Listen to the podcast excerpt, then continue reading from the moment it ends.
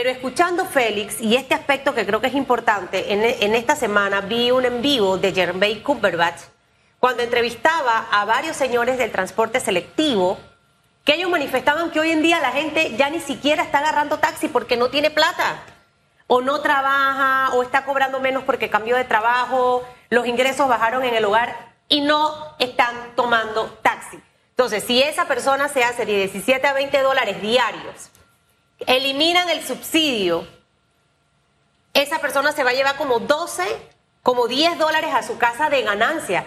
Y el que maneja un taxi, lo que hace en el día es para comprar la cena, el desayuno y el almuerzo. E, es para el día a día del, del vivir. Entonces, definitivamente que yo creo que aquí lo que hay que hacer, porque yo no sé hasta dónde el subsidio aguante el país pagarlo, hay que reactivar la economía para que la gente no tenga bono de 120, tenga trabajo, salga a comprar, agarre taxi y la plata se mueva. Así de simple. Aquí hay muchos factores, Susan Elizabeth Castillo, que hay que analizar.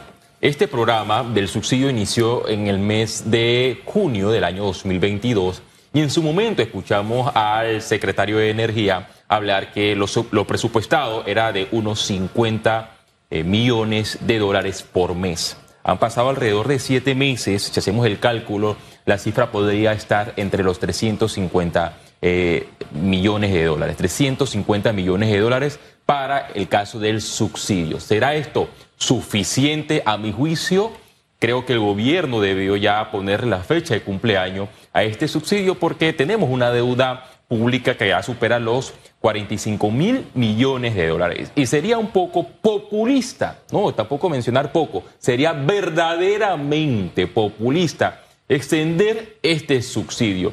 Si usted me está escuchando por RPC Radio y me está viendo por Eco TV, quizás no esté de acuerdo con mi opinión porque usted señala que eh, todo está por las nubes. Pero si de manera objetiva analizamos el presupuesto, los recursos del Estado, nos alarmamos al ver que los mismos superan los 2 los mil millones de dólares en subsidios, casi por arriba de los ingresos del canal de Panamá, que están por, por arriba de los 2 mil millones de dólares. Hay un tema con los, con los transportistas. Esta semana, sí, en efecto, yo vi en Telemetro reporta cómo los taxistas se eh, quejaban porque estaban en contra con la eliminación del subsidio del combustible. Pero aquí, si nos basamos en lo legal, muchos taxistas están incumpliendo la norma porque es un transporte selectivo y hay un transporte colectivo. ¿Esto qué quiere decir según lo avalado por la Autoridad del Tránsito y Transporte Terrestre, que en el transporte colectivo muchas personas se pueden montar, pueden abordar un bus de ruta, por ejemplo, de Pacora. Pero en el transporte selectivo es solamente un usuario que puede abordar este vehículo y el taxi, el taxista lo debe llevar a su destino y cobrarle la tarifa establecida por la Autoridad del Tránsito y Transporte Terrestre.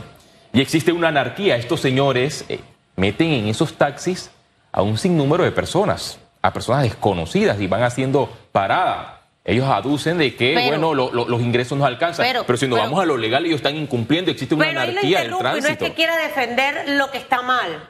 Aquí pasan dos cosas. Primero, el pasajero permite que eso ocurra.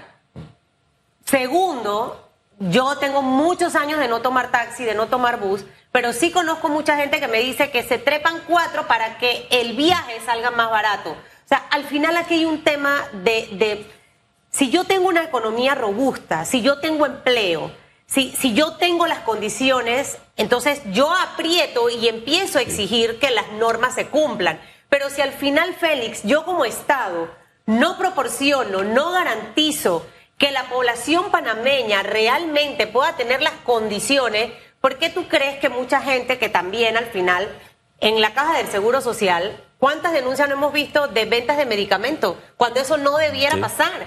Pero ¿por qué ocurre esto? Porque hay desabastecimiento y entonces de allí se aprovechan las personas que definitivamente no tienen conciencia de lo que es servir y se presta efectivamente para lo que es corrupción y todo lo demás.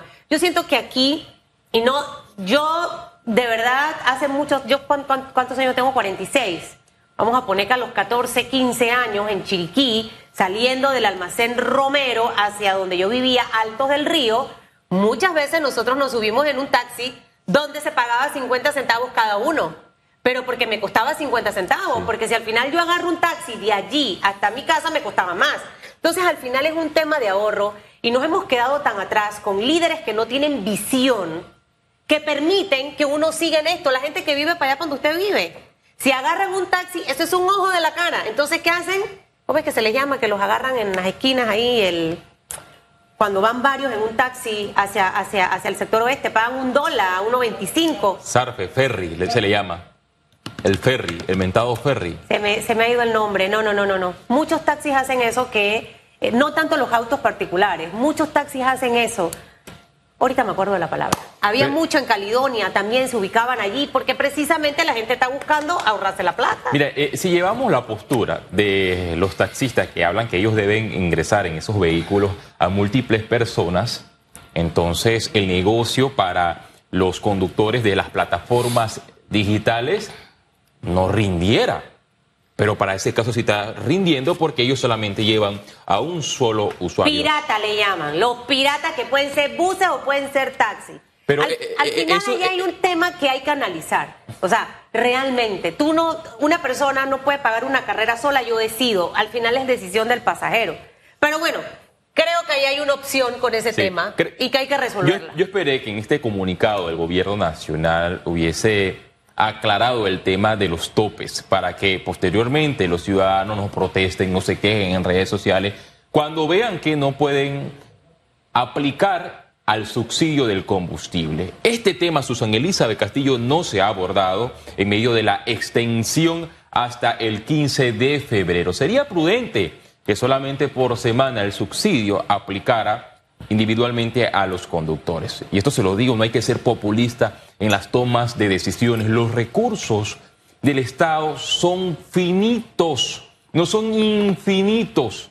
La deuda pública ya está disparada. ¿Qué vamos a hacer nosotros como país, Susan Elizabeth Castillo, cuando los niños que ya están por nacer vienen con una deuda por arriba de los 8 mil dólares, según eh, los analistas en materia económica? Que han mencionado este escenario.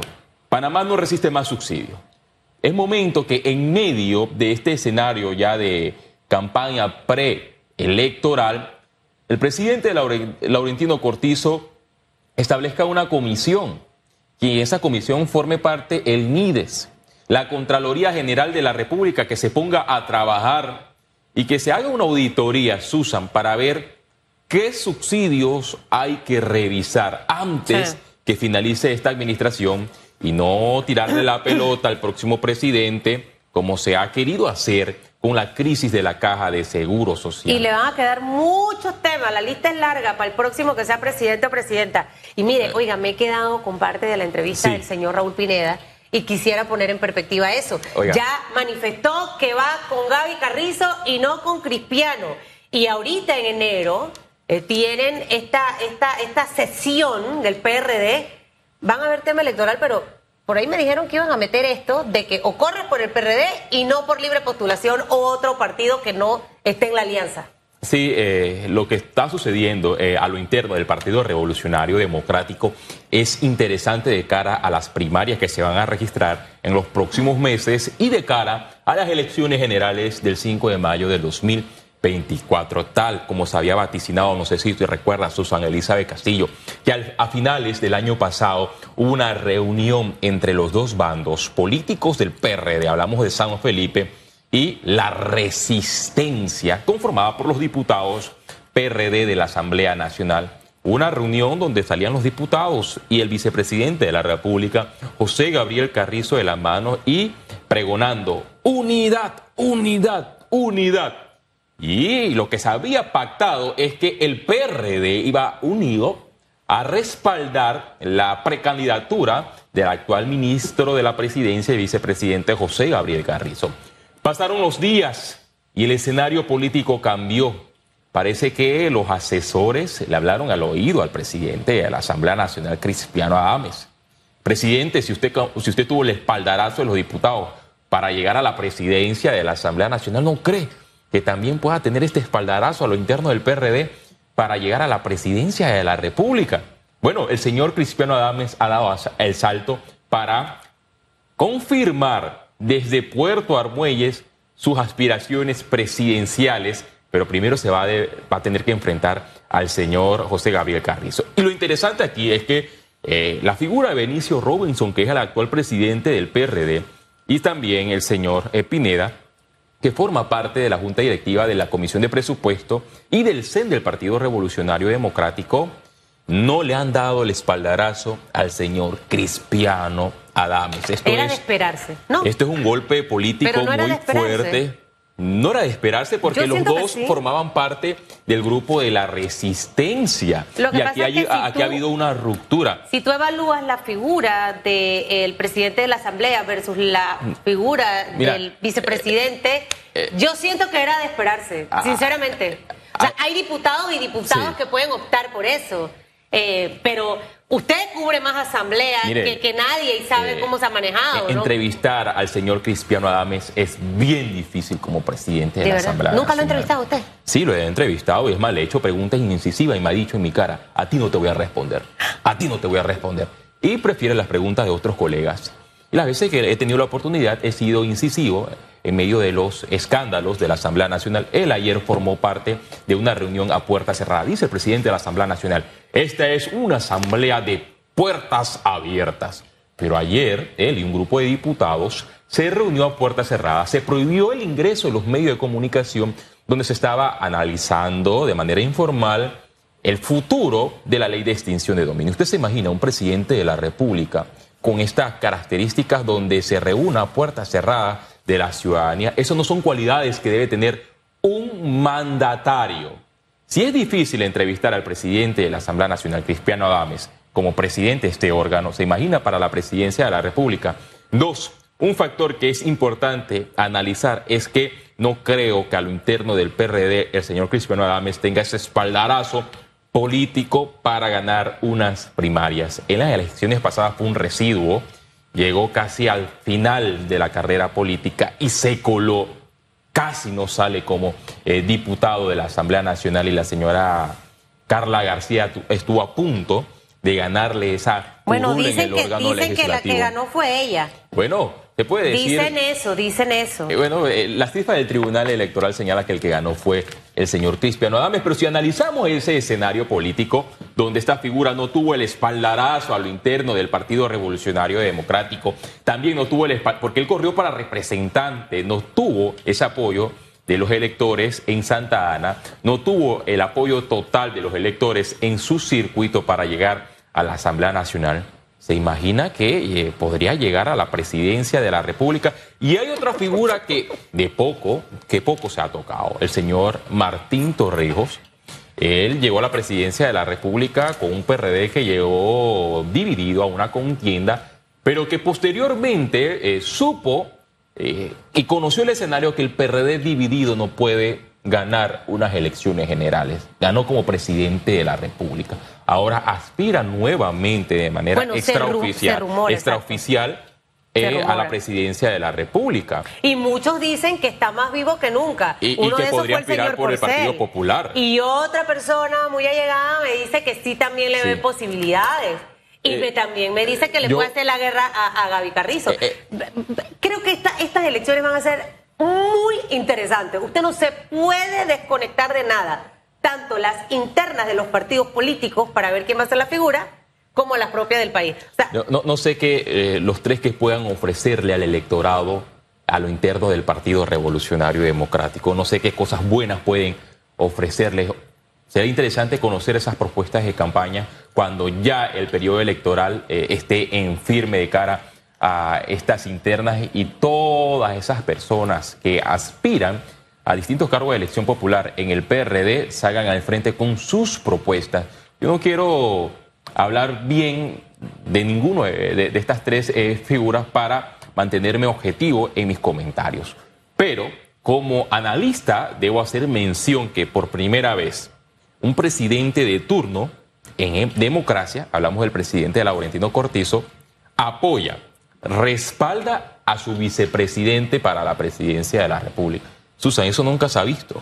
Y eso es un factor que le da un plus, un plus político al señor José Gabriel Carrizo de cara a este torneo electoral. El que quede del PRD tendrá el reto de ofrecerle a los electorados un escenario distinto para mejorar lo actuado por el presidente Laurentino Cortizo. Está el señor Martinelli, que ya sabemos que aspira a la presidencia de la República por RM. Está el señor Lombana, que aspira por eh, el partido Moca y una posible unión entre dos figuras de la oposición. ¿Quién quedará a la cabeza? ¿El señor José Isabel Blandón o Rómulo Rux? Esto está por definirse. Esa ya esa es otra guerra. Interesante. y en el mundo político hablan que el partido que más unido llega a estas elecciones es el que se ganará, el que se llevará a la presidencia de la República, porque habrá mucho voto dividido de cara a estos comicios. Ahí está el reto, la unidad. Veremos si son capaces al final de, ser humildes, bajarse del bus y dejar que el otro venga. Mire,